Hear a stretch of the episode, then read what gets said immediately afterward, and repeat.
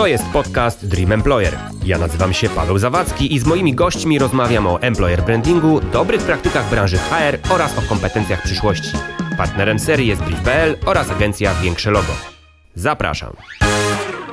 To jest podcast Dream Employer. Ten odcinek nagrywamy w wyjątkowych okolicznościach wielu ograniczeń w okresie pandemii koronawirusa, dlatego rozmawiamy przez Skype.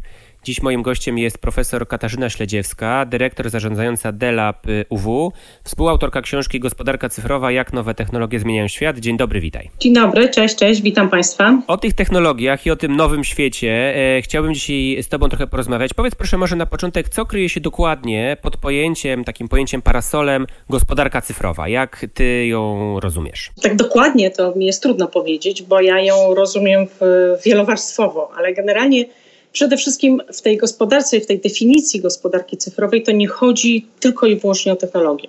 Przy do tej pory w ogóle gospodarka cyfrowa była najczęściej utożsamiana właśnie z tymi technologiami, z wykorzystywaniem nowych technologii. Właśnie mówiło się, że jest to gospodarka, której są E, transakcje są wykonywane elektronicznie, albo że one są za pośrednictwem internetu, albo że to jest gospodarka, która wynika z milion, milionów, miliardów połączeń online, albo że to jest połączenie technologii, działań, ludzi itd. Tak Tymczasem ostatnio przestajemy już interpretować gospodarkę cyfrową w ten sposób. To znaczy, technologia jest konieczna, ale nie jest wystarczająca. I nie tylko o technologię tak naprawdę w gospodarce cyfrowej chodzi. I też nie chodzi o same firmy, które działają w ramach e, tego sektora ICT. Nie chodzi też o te firmy, które za pośrednictwem technologii i wykorzystania, w szczególności tutaj danych, mogły budować swoje nowe modele biznesowe. Nie chodzi tylko o big techy też. Tu chodzi o to, że współcześnie ta, gospodar- ta cyfryzacja, technologie cyfry, cyfrowe są adoptowane, są właściwie przez wszystkie sektory, również przez te najbardziej, najbardziej tradycyjne, na przykład dajmy na to rolnictwo, i również przez administrację państwową, i że ta cała zmiana, którą widzimy, którą właśnie utożsamiamy sobie z gospodarką cyfrową, ona obejmuje obszar technologiczny, procesowy i organizacyjny.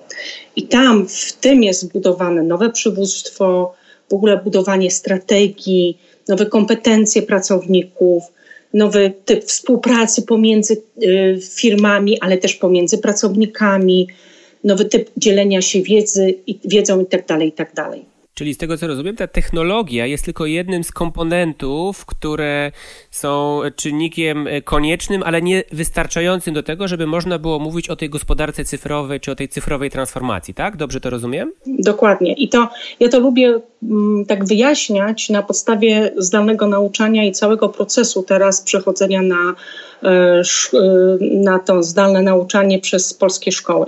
I to jest tak, że z jednej strony można wykorzystywać tą technologię, to znaczy na przykład wysyłać e, mailowo z mm, uczniom PDFy.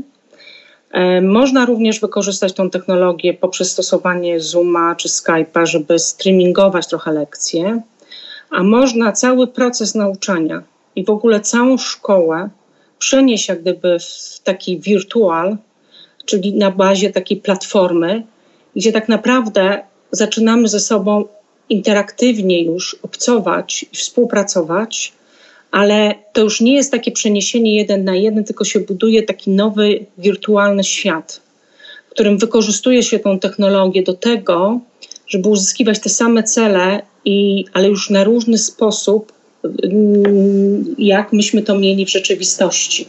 Tutaj takim fajnym przykładem jest platforma chociażby, która zbudowana jest, która się nazywa edukator.pl jest polska platforma stosowana w niektórych polskich szkołach, gdzie właśnie gdyby współistnieje tam ten świat rzeczywisty z wirtualnym, ale to nie jest to odwzorowanie. Z drugiej strony jest to oczywiście wykorzystanie technologii cyfrowych, ale już połączone w ogóle z takim właśnie prawdziwym, zdalnym nauczaniem, gdzie mamy przerwy, gdzie mamy lekcje, gdzie mamy streaming, gdzie mamy kontakt bezpośredni, gdzie mamy czaty, gdzie mamy współpracę, gdzie mamy kanały do dzielenia się wiedzą i gdzie też jednocześnie można śledzić postęp uczniów i można personalizować ten e, proces nauczania każdego z uczniów.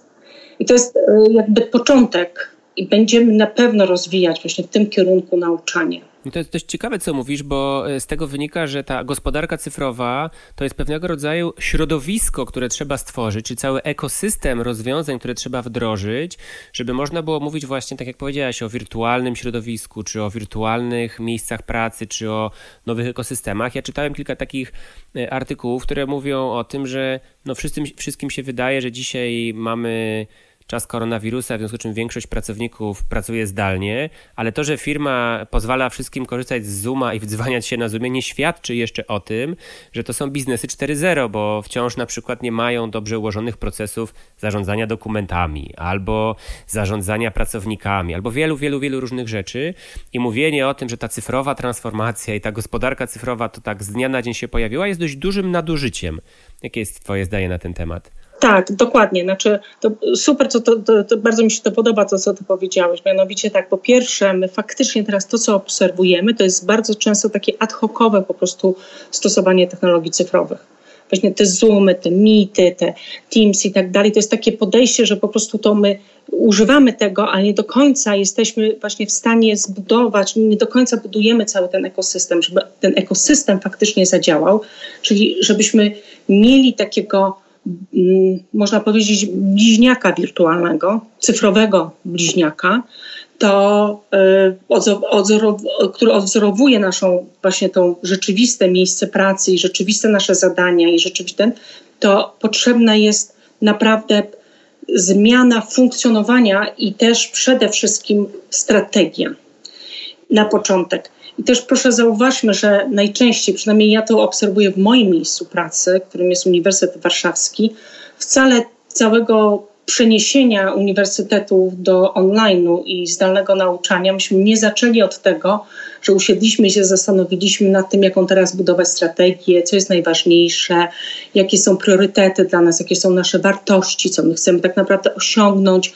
Nie sprawdziliśmy, jakie mamy zasoby, nie zaplanowaliśmy właśnie tych procesów nowych, nie integrowaliśmy tych, tych danych, nie, po prostu wzięliśmy technologię taką, jaka była pod ręką i zaczęliśmy ją masowo stosować. No to chyba wynika z, z potrzeby, tak? To znaczy nie było czasu, żeby zająć się tymi wszystkimi rzeczami, bo rozumiem, że w takim idealnym świecie, w którym chcielibyśmy wziąć jakąkolwiek organizację, e, która nie jest przymuszona do tej zmiany ze względu właśnie na przykład na pandemię, tylko po prostu zdecydowałaby się na taką cyfrową transformację, no to powinno się zacząć pracę od tych podstaw, o których powiedziałaś, tak? Czyli właśnie strategii, koncepcji, a korzystanie z narzędzi, czyli wybór, czy to będzie Zoom, czy to będzie Skype, czy to będzie Meet, jakby jest na samym szarym końcu tych procesów decyzyjnych, które idą w parze z tym myśleniem o tej transformacji, tak? Tak, dokładnie.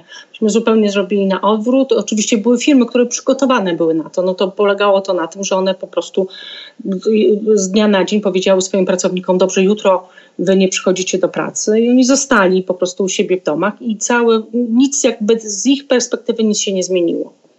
Natomiast no, w większości przypadków no niestety y, zapanował mały chaos, ale on też jest dobry, dlatego że żebyśmy mieli też jasność do tego. To też jest dobre i to jest potrzebne niewątpliwie, dlatego że przede wszystkim nastąpiła jedna podstawowa zmiana. Mianowicie byśmy zrozumieli, że te technologie możemy stosować, że to jest ok, to znaczy, że faktycznie my potrafimy to stosować, że nie trzeba jakichś specjalnych w tym momencie umiejętności, żeby włączyć Zoom i nagrywać, prowadzić zajęcia, prowadzić szkolenia. Nie potrzebujemy spe specjalnych dodatkowych też y, kompetencji, żeby na webinarze poprowadzić konferencje i tak dalej.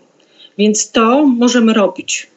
Ja chciałem odnieść się trochę do Twojej książki i twoich, y, jakby tego Twojego y, głównego y, takiego dyskursu intelektualnego, no bo jednak zajmujesz się głównie ekonomią. W książce bardzo fajnie pokazujesz, jak zmieniają się różne gałęzie właśnie ekonomii, tak? Jak zmienia się rynek, jak zmienia się produkcja, praca, konsumpcja, państwo i tak dalej, i tak dalej. I te rozdziały są tak ciekawie podzielone, tak? Znaczy wyodrębniasz po prostu jakiś segment i pokazujesz, jak to, jak to się zmienia. No natomiast zakładam, że książka była pisana i została wydana przed tą taką linią, którą sobie postawiliśmy, koronawirusową.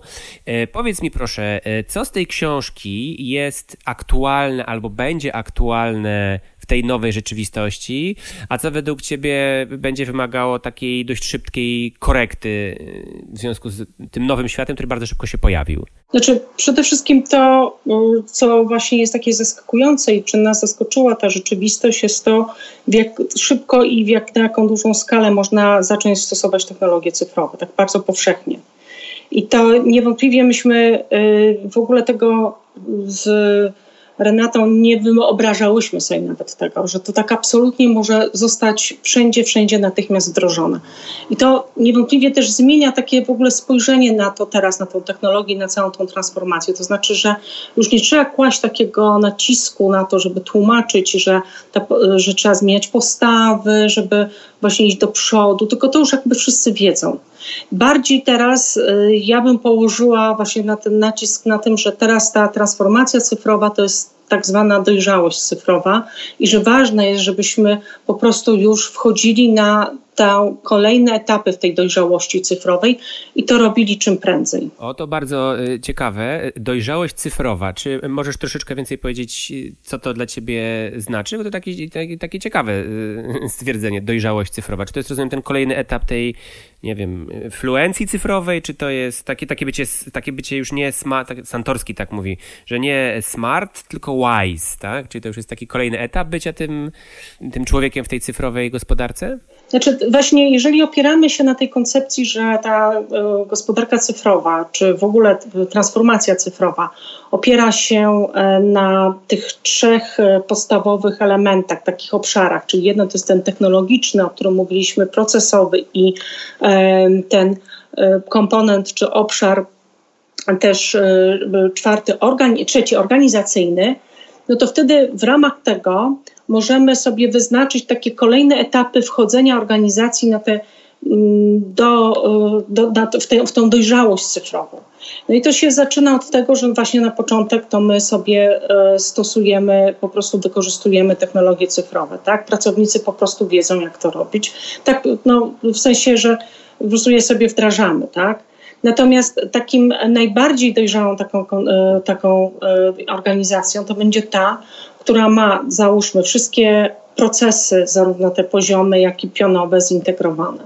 Która, e, I to tak zintegrowane na takiej zasadzie, że tam jest totalny przepływ e, danych pomiędzy e, tymi procesami. Czyli inaczej to jest te wszystkie systemy operacyjne, wszystkie systemy administracyjne, wszystkie systemy IT są zintegrowane, dane przepływają w poziomie i w pionie, czyli jeżeli sobie popatrzymy na firmę, to w poziomie to jest od dostawców poprzez cały proces, taki produkcję po, po wysyłanie do klienta, komunikację z klientem, a jeżeli popatrzymy sobie w pionie, no to jest od samej tej, e, że tak powiem, e, z tego, tego miejsca, czy to może być to fabryka, cokolwiek tam, gdzie my to wytwarzamy, czy od tego fieldu, skończywszy na, e, na zarządzaniu. Wszystkie systemy są zintegrowane, dane przepływają mało tego, tam gdzie można, tak właściwie to je wszędzie autonomizujemy, czyli wprowadzamy rozwiązania z zakresu sztucznej inteligencji, który oczywiście pośrednio prowadzi do tego, że wyłączamy całkowicie z tego człowieka. Człowiek wtedy już spełnia tylko i wyłącznie taką rolę kontrolującego. No i tak samo, jeżeli chodzi o technologie, no to są to wszystkie te technologie stosowane w począwszy od łączności, czyli y, wprowadzania y, chociażby 5G y, poprzez automatykę i tutaj na przykład różnego rodzaju roboty, poprzez autonomizację, czyli właśnie stosowanie rozwiązań z zakresu sztucznej inteligencji, która jak gdyby nadaje też tą autonomiczność robotom, skończywszy też na takim inteligentnym produkcie, który się produkujemy, czyli tutaj mówimy w ogóle o procesach takiego e, łączenia towarów z usługami, takiej serwityzacji produktów, którą chociażby mamy w momencie, kiedy spojrzymy sobie, jak teraz wyglądają nasze telefony. A mm, to też tutaj, jeżeli mamy ten inteligentny produkt, to najczęściej on ma też już w tym, mówię, tym bardzo dojrzałym, e, e, bardzo dojrzałej organizacji, to ten, to ten produkt będzie miał swojego, swojego właśnie odzwierciedlenie w postaci tego bliźniaka cyfrowego. Proces produkcyjny też ma odzwierciedlenie w postaci bliźniaka cyfrowego. Wszystko jest y, zintegrowane, też cały ten cykl życia tego produktu jest zintegrowany i tam też przepływają dane, które się też integruje, jest tym procesem y, w ogóle tymi procesami w firmie.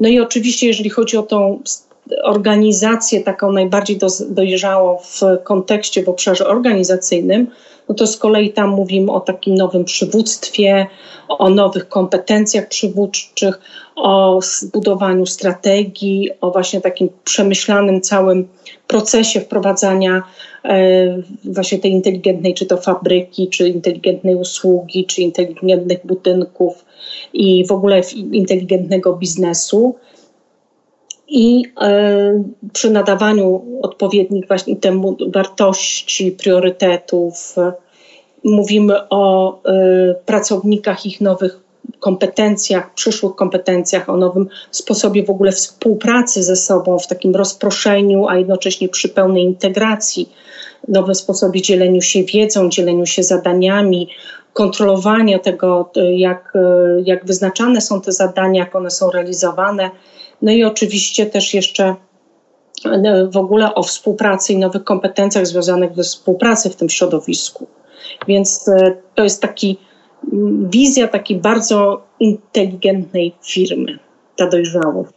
To bardzo obszernie to opisałaś. Ja sobie myślę, że to wszystko w takiej, wiesz, podcastowej rozmowie brzmi pięknie, natomiast wyobrażam sobie, że to jest szereg bardzo wielu wyzwań, które stoją, tak sobie myślę, i z jednej strony gospodarczo przed taką organizacją, z drugiej strony trochę psychologicznie, przed na przykład właśnie liderami czy pracownikami, z trzeciej strony trochę pewnie społecznej zmiany przed, y, przed taką organizacją.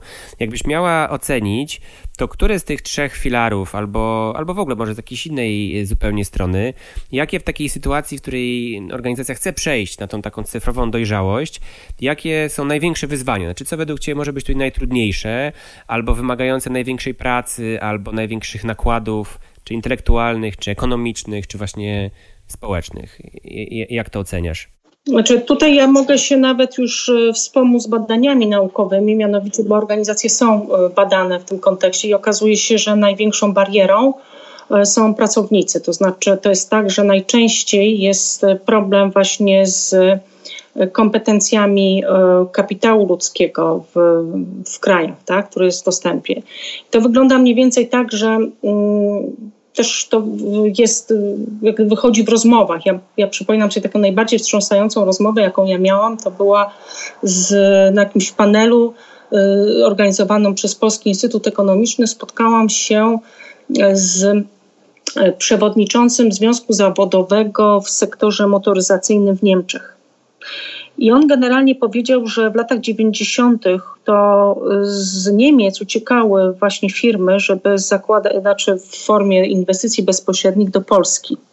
Dlatego, że myśmy wtedy, w tych latach 90., mieli bardzo dużą przewagę, jeżeli chodzi o dobrze wykwalifikowany kapitał ludzki do pracy właśnie w tym sektorze, w połączeniu z niskimi wynagrodzeniami. I teraz transformacja cyfrowa, czyli budowanie tych inteligentnych fabryk, ta dojrzałość, ona już wymaga, żeby zupełnie kto inny pracował y, w tych fabrykach. To znaczy, to już nie są proste zadania, bo te wszystkie proste to są zastępowane. To jest y, generalnie proces w ogóle budowania tej nowej wiedzy i który jest tu potrzebny wśród pracowników i tak naprawdę ich bardzo silna edukacja. Wtedy ten facet powiedział, że to są mniej więcej akurat tam w sektorze motoryzacyjnym to są trzy lata, które trzeba zainwestować w pracownika, żeby on mógł pracować w takiej inteligentnej fabryce. I teraz yy, wtedy te, to, co on mi powiedział, to jest to, że generalnie oni widzą, że w Polsce my nie postawiliśmy na tę edukację, że to jest duża jeszcze jest luka. I generalnie im się za chwileczkę będzie bardziej opłacało przenieść te wszystkie fabryki, postawić to wszystko od nowa u siebie, dlatego że u siebie mają tych pracowników, a po drugie, dlatego że wtedy będą mieli mm, pod pełną kontrolą również y, obsługę takiej fabryki, która się robi coraz mniej ludzko intensywna, pracointensywna, a z kolei lepiej będzie zarządzać i będą bezpiecznie się czuli w kontekście tych danych, które po prostu no, w momencie, kiedy wprowadzamy tą dojrzałą cyfrową organizację, no to ona się przede wszystkim opiera na danych i na pracy z danymi. No i myślę, że ten proces y, będzie się teraz intensyfikował, to znaczy, że coraz częściej firmy będą się decydowały właśnie na y, powrót do, znaczy jakby wyciąganie tych swoich fabryk i powrót do państw macierzystych, no, o czym mówi już mm, się w Stanach Zjednoczonych i no, na co wskazuje też jeszcze no, pandemia, prawda? No, że znaczy generalnie, że to jest taki proces, który daje nam większe bezpieczeństwo gospodarcze, i w związku z czym warto to przeprowadzić. No właśnie, to, to, też ciekawe, co powiedziałeś, że y, ten proces może być zintensyfikowany przez te globalne procesy, które teraz się dzieją, tak? Czyli wracamy do tej na, narodowej produkcji i wracamy do tego, żeby mieć wszystko u siebie i pod kontrolą, no bo te globalne łańcuchy dostaw są mocno zachwiane i trochę nie wiadomo, co z nimi będzie, ale ja bym się chciał jednak skoncentrować trochę bardziej na tych kompetencjach jednostki, czy tych, tych społecznych, bo kilka razy tutaj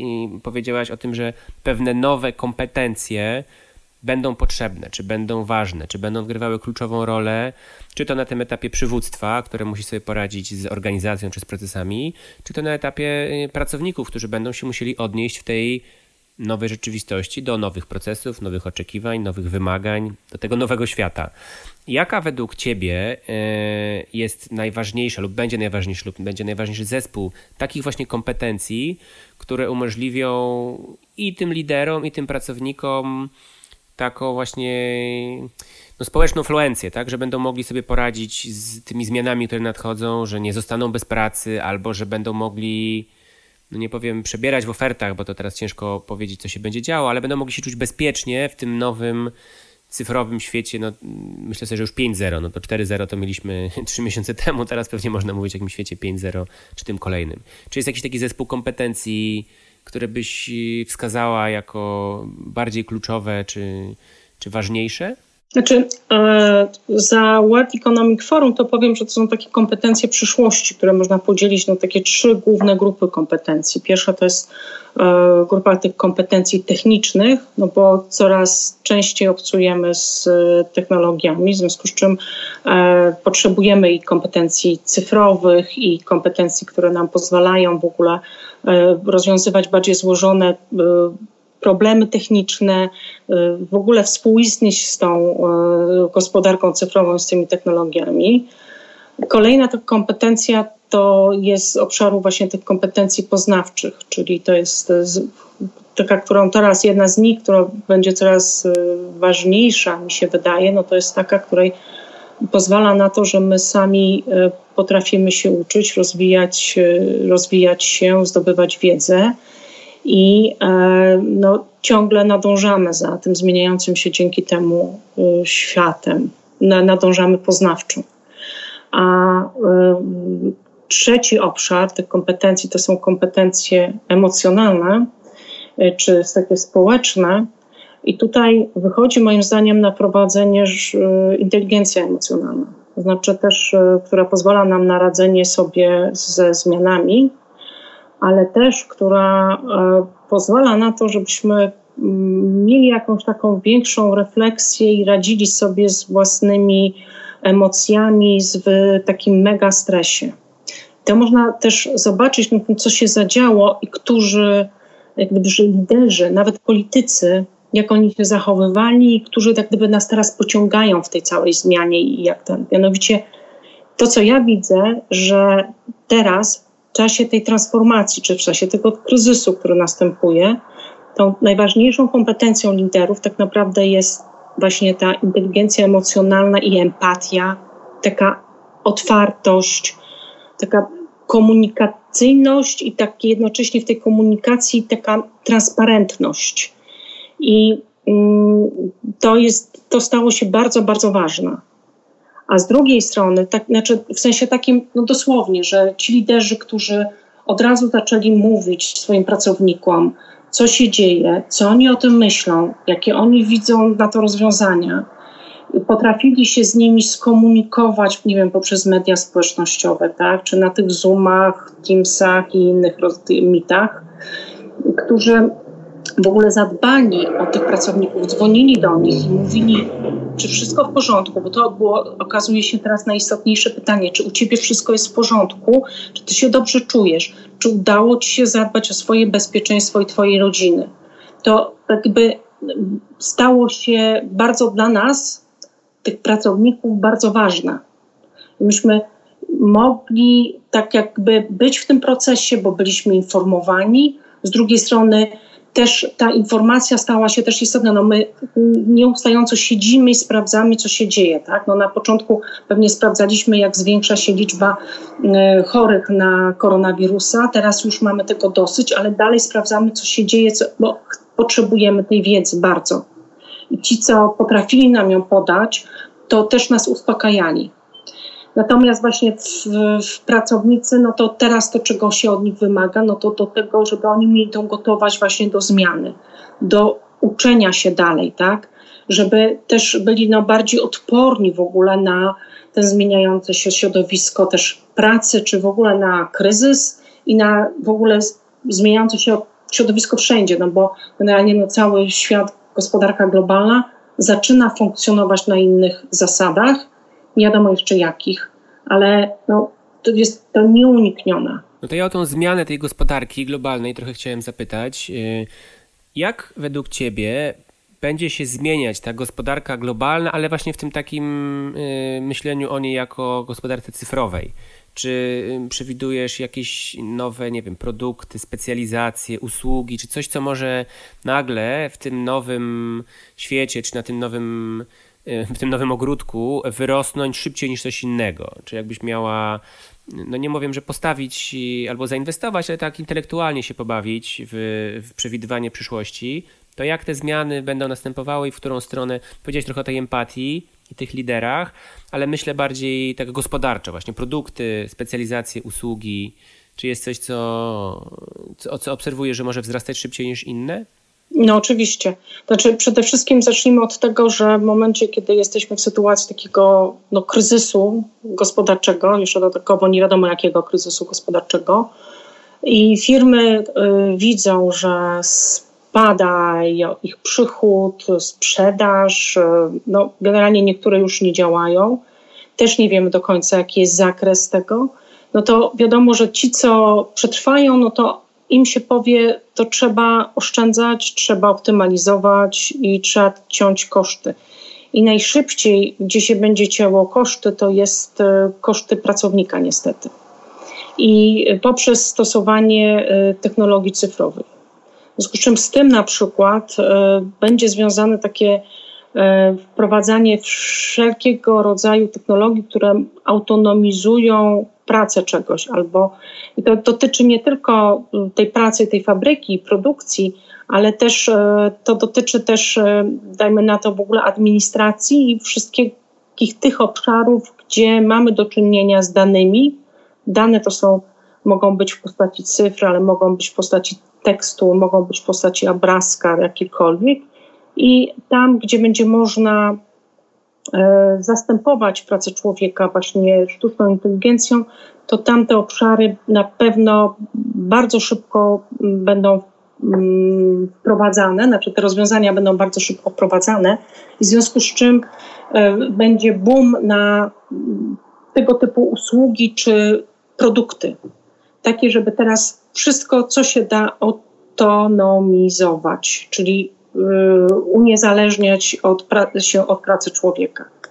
I też będzie popularne dalej przechodzenie na tą pracę zdalną, czyli tam, gdzie firmy się zorientowały, że można przenosić tych pracowników na pracę zdalną i to się jest faktycznie efektywne, też kosztowo, bo na przykład nie trzeba inwestować w związku z czym w biura, albo można inaczej przeorganizować tą mm, przestrzeń biurową, no to tam to będą robiły, ale już y, ten boom to nie będzie tutaj y, polegał na tym, że będziemy szukali takich rozwiązań typu y, ograniczonych, powiedziałabym, technologicznie typu Zoom czy ten, tylko to będą, będzie cały rozwój już nowego podejścia w ogóle do pracy, doświadczenia pracy, wejdą takie platformy i to one będą, bardziej to będzie szło właśnie w takim bardziej w kierunku właśnie platform. Będą oczywiście e, rozwijać się różnego rodzaju usługi cyfrowe, no bo też zobaczyliśmy w tym okresie teraz, które z tych usług, które były wcześniej w realu y, świadczone, można świadczyć y, cyfrowo i w związku z czym, że cyfrowo, no to można je kopiować, poszerzać sobie grono odbiorców i tak dalej. Ja tak e, słucham tego wszystkiego i tak nie wiem, czy to pozwala być optymistą, bo z jednej strony mówisz o tym, że pojawią się nowe przestrzenie, ale one będą dość mocno, z tego co rozumiem, zagospodarowane przez właśnie, nie wiem, sztuczną inteligencję czy technologię. E, z drugiej strony pewnie, tak jak powiedziałeś, tych platformach, no to ja widzę tutaj taki rozwój tej, też jak ładnie mówi, gig economy, tak? Czyli będzie po prostu totalna zadaniowość i no ty to nazywasz platformami, no rozumiem, że będą jakieś przestrzenie, w których ludzie będą mogli zadaniowo podchodzić do pewnej pracy wykonywanej na zlecenie, e, ale to też dość mocno y, w mojej ocenie jest pesymistyczne, bo no nie wszyscy będą mieli się do tego dostosować, nie każdy ma taką pracę opartą o wiedzę, e, czy o właśnie dostosowanie się do tego gig economy, czy to nie spowoduje jakiegoś takiego dość dużego tąpnięcia właśnie ekonomicznego czy gospodarczego, bo bardzo duża liczba osób z jednej strony nie będzie się umiała do tego dostosować, z drugiej strony nie będzie chciała się do tego dostosować, nie nadąży trochę za tymi zmianami cyfrowymi. No i, i co wtedy? To, nie wiem, nie wiem, czy to tak, to tak do, dobrze brzmi, ale nie wiem, czy to jest optymistyczny obraz tego, tego najbliższego świata. Znaczy, jakby do tego już od lat dążyliśmy i to tylko teraz przyspieszymy w tych procesach ale też e, trzeba pamiętać, że e, my dalej, bo tutaj z kolei to jest też taki fajny przykład, który e, myśmy z Renatą robiły badania dla banków i patrzyłyśmy w jaki sposób tam następuje ta zmiana i transformacja cyfrowa banku. Przy czym teraz nie można tej, tej transformacji cyfrowej łączyć na przykład z produktami cyfrowymi, które w latach 90. banki już zaczęły rozwijać. Tylko ja mówię o całym tym zapleczu banków i tego, w jaki sposób banki funkcjonują. Czyli to jest właściwie, można powiedzieć, o transformacji cyfrowej związanej z administrowaniem i zarządzaniem bankami. Właśnie w oparciu o wprowadzanie y, systemów, zintegrowanych systemów, y, również zintegrowanych z tymi cyfrowymi produktami. I to oznacza no, tysiące zwolnień właśnie z, y, nie wiem, osób pracujących w księgo, w księgowości, w administracji, również w HR-ach, jak wiadomo, bo tam też można już y, autonomizować niektóre procesy, choćby czytanie CV, no przeróżne rzeczy, bo o czym było też wcześniej w Twoich audycjach. Jakby po prostu konsekwencją tego y, kryzysu, który mamy, no będzie to, że te firmy przyspieszą bardzo te procesy, ale no, jakby one i tak miały nastąpić. No, znaczy to było wiadomo, że prędzej czy później one nastąpią. I teraz y, gdzie jest pozytyw? No, pozytyw jest taki, że generalnie te zadania, które my wykonujemy jako ludzie, które się nadają do zastąpienia przez sztuczną inteligencję, no to to są zadania no najczęściej powiedziałabym takie mm, no bardzo mocno odtwórcze, mało kreatywne, mało ciekawe. No i zostaje cała ta przestrzeń, której my możemy sobie no, bardziej się rozwijać, mieć ciekawsze zadania i współpracować z tą sztuczną inteligencją. Weźmy sobie taki bank, to znaczy e, wcześniej mówiło się, że, że e, znikną oddziały. No i można powiedzieć, że takie są dwa scenariusze. Znaczy jeden jest taki negatywny, w którym po prostu nam, nami faktycznie, naszą gospodarką tak tąpnie, że no, nie będzie miejsca na to, żeby utrzymywać te oddziały i my właściwie to będziemy rozmawiać z botami, będziemy mieli takie właśnie jakieś inteligentne, nie wiem, bankomaty, i wszystko będzie się odbywało, cała komunikacja w tej przestrzeni wirtualnej. Taki będzie totalnie internetowy bank, taki już totalnie, no, bez tych oddziałów, bez komunikacji bezpośredniej, ale możliwe, że te banki również e, będą się miały dobrze, będzie im zależało na klientach, w związku z czym utrzymają te oddziały, ale w tym momencie tam będziemy szukali, gdyby yy, będziemy chodzić chętnie, bo tam będziemy otrzymywać te usługi, czy te doświadczenia, których nam nie daje świat wirtualny. To jest tak trochę jak e, teraz e, te nasze spotkania na, e, przez komunikatory, tak? To znaczy, my widząc siebie, przebywając koło siebie, my czerpiemy taką energię wszyscy od wszystkich. I ona nam jest niezbędna w ogóle do tego, żeby nie popadać w jakąś depresję. I znaczy przynajmniej ja to tak ujmuję y, prosto jako ekonomista, ale ja to widzę. To znaczy, ja jestem zmęczona prowadzeniem zajęć przez Zoom, czy przez Teamsy, czy cokolwiek. Ja jestem zmęczona tym, że ja nie widzę tych moich studentów, albo widzę ich w ograniczonym zakresie, to znaczy tak na tym, że tak powiem, zakresie 2D że nie wiem, czy to, co mówię, to ma sens dla nich, czy o, nie widzę ich reakcji, y, nie możemy się pośmiać wspólnie z jakichś rzeczy, które akurat wyjdą w czasie, kiedy coś tam do nich rys- mówi albo rysuje, tylko to wszystko jest takie, no wiesz, takie dziwne, takie, oni siedzą zmutowani, ja właściwie mówię do ekranu, nie ma żadnej reakcji, ja już mam tego dosyć. I podobnie będzie też. No, z punktu widzenia akademika to pewnie jest w ogóle strasznie ciekawe i nowe doświadczenie, nie? że masz właśnie 30 czy 40 osób, które siedzą, słuchają, mają wzmiotowane mikrofony, a ty gadasz tak, jakbyś gadała do ściany, no tylko, tylko nie gadasz do ściany. Tylko nie gadam do ściany i po prostu ja nie wiem w ogóle, czy to do nich dociera kompletnie nie wiem, czy, do, czy do nich dociera. Jeśli spytam, czy to do, do was dociera, no to mi odpowiedzą po odmutowaniu się, to mi powiedzą oczywiście, że tak, no bo co mają mi mówić, kiedy za chwilę mają egzamin. Ale y, w momencie, kiedy ja ich mam przed sobą w realu, no to wtedy ja widzę. Ja widzę, bo ja mogę sobie popatrzeć, gdzie oni się patrzą, na co oni się patrzą, co oni robią z rękoma, co oni robią z oczami. Ja to dostaję ten sygnał od razu, prawda? A tutaj, no, bach, nic. Okropne to jest. No to właśnie w kontekście tego, co, w kontekście tego, co mówisz, ja odbyłem taką rozmowę w, w podcaście z osobą, która zajmuje się miejscami pracy biurami.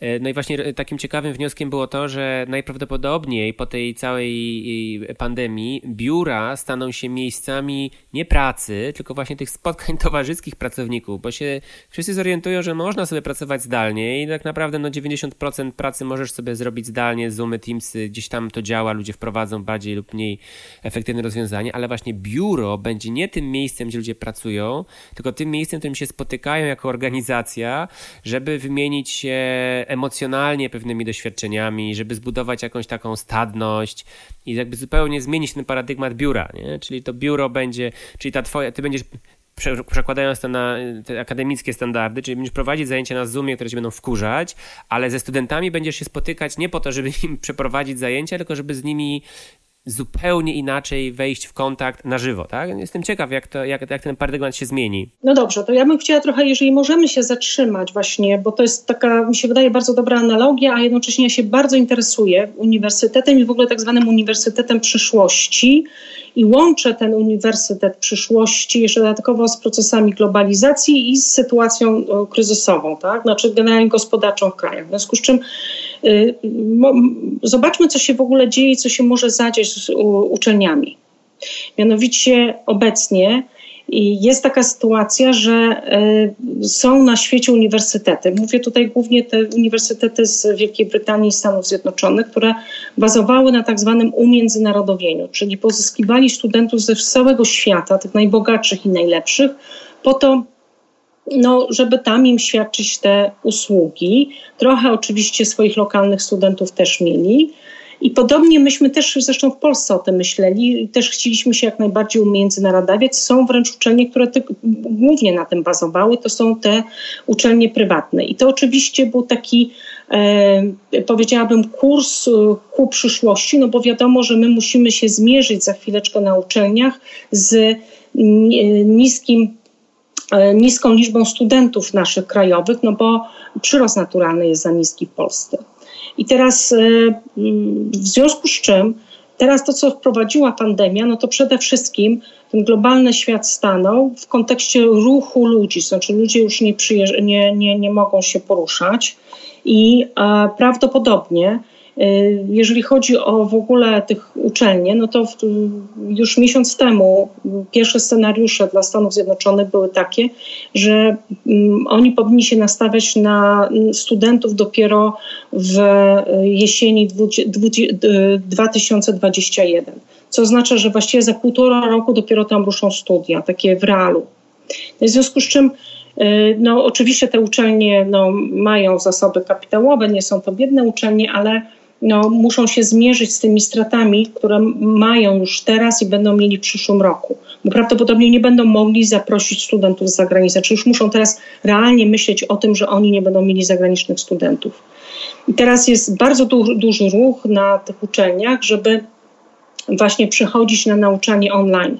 Ale to nauczanie online to nie jest to to nauczanie, w którym mamy z właśnie Zooma czy Teamsa czy cokolwiek, tylko te uczelnie bazują na tym, że po pierwsze budują platformy, w których będziemy mieli właśnie po pierwsze oczywiście streamingi i kontakt taki bezpośredni, ale też będziemy mieli właśnie te algorytmy, które będą czytały teksty, które będą automatycznie y, podpowiadały też wykładowcom, żeby mieli mniej pracy, i e, które będą mogły też automatycznie dużo rzeczy u, u, oceniać i egzaminować, znaczy pomogą w egzaminowaniu wiedzy, sprawdzaniu wiedzy tych studentów.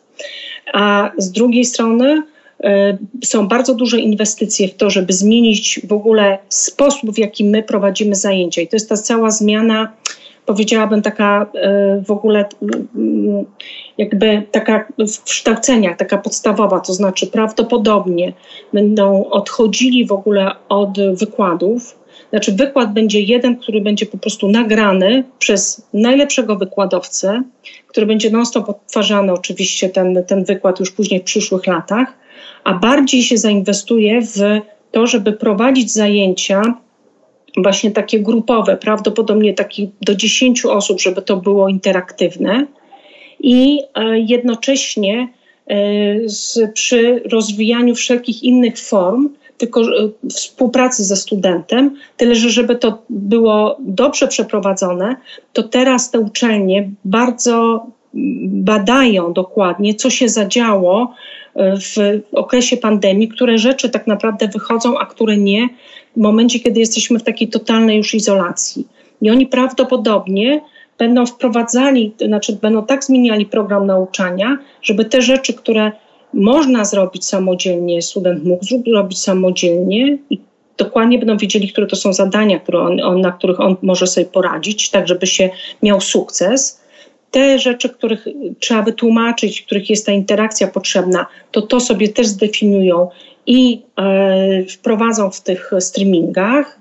Natomiast co jest ważne, to jest to, że też tam mówi się dużo o tym, że będzie się inwestować w kapitał ludzki, to znaczy w tych wykładowców. No bo my tak naprawdę zupełnie, ale to zupełnie nie wiemy, jak prowadzić zajęcia zdalnie. I tutaj jednocześnie trzeba sobie uświadomić, że można powiedzieć, że Uniwersytet Warszawski, na, na przykład jako uczelnia państwowa, no to, to nas nie dotyczy tak? No bo my nie mamy tak dużo studentów międzynarodowych, my nie musimy się tym przejmować. Tak może każda firma w każdej innym sektorze powiedzieć, że to się nie ma co się tym przejmować, że tam cały świat będzie jakieś platformy, będzie się ucyfrawiał i tak dalej, za chwilę wszystko wróci do normy i znowu będzie tak jak wcześniej. Ale to jest nieprawda. Dlaczego? Dlatego, że jeżeli tam te uczelnie zrobią tak duży mm, wysiłek i stworzą faktycznie te platformy, to to będzie oznaczało jedno, że będzie się tam prawdopodobnie na te studia jechało taki student przykładowy, skądkolwiek, będzie jechał, leciał, cokolwiek ten, prawdopodobnie tylko na tydzień. Po to, żeby tam się właśnie spotkać, posieciować, tak jak w tych pracy, tak? Żeby po prostu poznać tych ludzi, którymi się obcuje.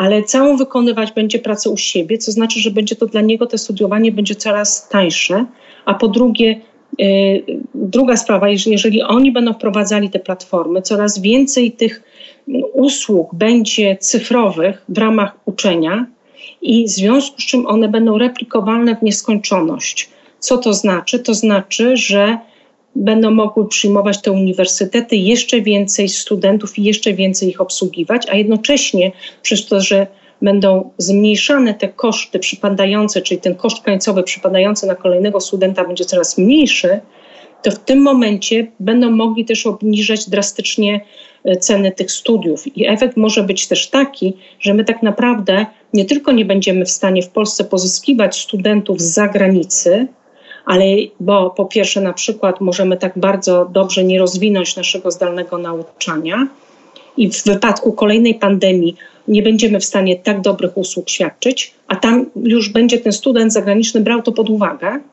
ale po drugie nasi studenci czy nasi potencjalni studenci polscy będą chętniej może studiować na tych uczelniach wirtualnych ze Stanów Zjednoczonych czy z Wielkiej Brytanii, bo mm, no, jakość może być dużo wyższa, a ponadto mm, no niestety y, koszty, czy te związane z tym studiowaniem mogą być na tyle niskie, że to będzie naprawdę dostępne. To ja tutaj widzę y, ten właśnie takie światełko w tunelu, no bo z tego co powiedziałeś wynika, że to mogą być dra drastycznie zmniejszone koszty najwyższej światowej edukacji, tak, z jednej strony, a z drugiej strony ta edukacja będzie na jeszcze wyższym poziomie, no bo będzie się inwestowało w te najlepsze nazwiska, w najlepszych wykładowców i w te platformy. No niedobrze, że to się nie dzieje u nas, no ale rozumiem, że jeżeli myślimy o gospodarce cyfrowej, czyli o globalnej wiosce, no to z mojego punktu widzenia, czyli nie wiem, młodego taty, no to myślę sobie, że mój syn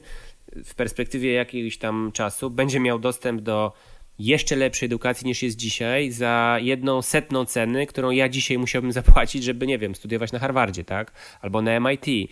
Czyli to może być taki mm, taka optymistyczna wiadomość, no może niekoniecznie z punktu widzenia polskiej gospodarki, ale tej właśnie cyfrowej gospodarki, tak? I polskich, polskich wykładowców. I polskich wykładowców, no właśnie, no bo to nie tylko studenci, ale może nagle się okazać, że tacy y, najlepsi wykładowcy, y, jak ty na przykład, mogą mieć takie poczucie, że no mogę być, y, jeśli mogę w takim samym wymiarze godzinowo, czasowo i zasobowym wykładać na MIT, to wolę wykładać na MIT.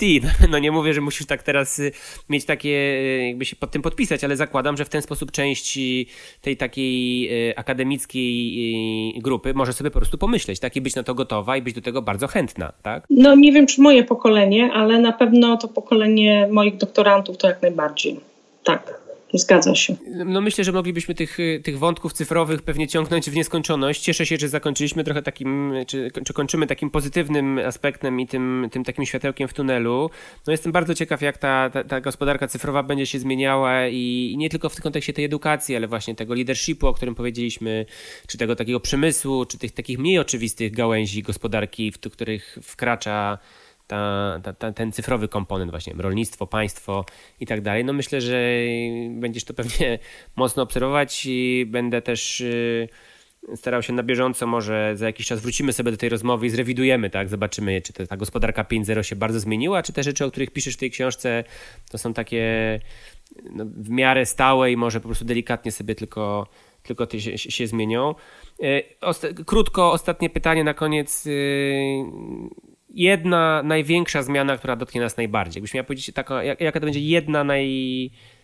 pozytywna lub negatywna, największa zmiana, która ciebie czy nas jako społeczeństwo dotknie najbardziej? Izolacja, nie wiem, yy, dostępność technologii, tańsza edukacja, na co byś miałabyś postawić? No generalnie moim zdaniem to będzie właśnie ta platformizacja w różnych sektorach. Czyli wszystkie sektory, które będą chciały iść do przodu, będą musiały stworzyć jakieś platformy, ekosystemy, otworzyć się i, i, i po prostu zainwestować zarówno gospodarczo, ekonomicznie, jak i też ludzko po prostu, tak? Tak, i to też e, będzie się pomagało w tym, żeby nie opierać się już tylko na rynkach lokalnych, tylko będzie można już wychodzić w ogóle na rynki globalne, ale z drugiej strony to też będzie oznaczało, że również te rynki globalne będą wchodziły mocniej w nasze rynki lokalne. To znaczy ta konkurencja międzynarodowa bardzo się zmieni. Ciekawe, z jednej strony zamykamy granice, tak, i, taki ruch ludzki jest ograniczony, a z drugiej strony otwieramy się globalnie w tych cyfrowych możliwościach, co, jak sama powiedziałaś, może dać dość nieoczywiste korzyści po prostu, tak, w wielu różnych gałęziach gospodarki. No, ciekawe spojrzenie, ciekawe spojrzenie. Bardzo dziękuję Ci za rozmowę. Bardzo dużo różnych ciekawych wątków. Myślę, że jakbyśmy mieli jeszcze drugie tyle czasu, to byśmy sobie pewnie drugie tyle jeszcze o różnych innych aspektach porozmawiali. No, trzymam kciuki za ten jak najszybszy powrót do e, normalności, czyli tego, żebyś tych swoich studentów mogła spotkać na żywo i spojrzeć, czy, czy dłubią w nosie, jak do nich mówisz, czy, czy słuchając z zaangażowaniem. No i zespół jeszcze, i, i bo zespół. ja zespołu też nie widzę, no właśnie. No to, no to wszystkich, tak, no, żeby trochę, żeby trochę tej normalności wróciło.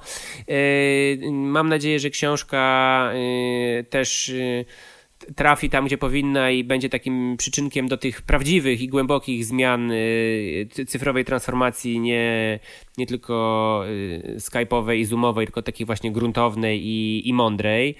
Trzymam kciuki za te wszystkie procesy. Bardzo, bardzo dziękuję Ci za Twój czas i za Twoją rozmowę.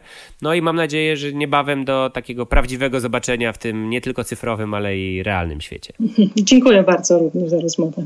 Pozdrawiam Państwa. Dzięki za dziś. Pozostałe odcinki tego podcastu znajdziecie na Spotify, Apple Music, SoundCloud oraz w swoich ulubionych odtwarzaczach podcastowych. Do usłyszenia!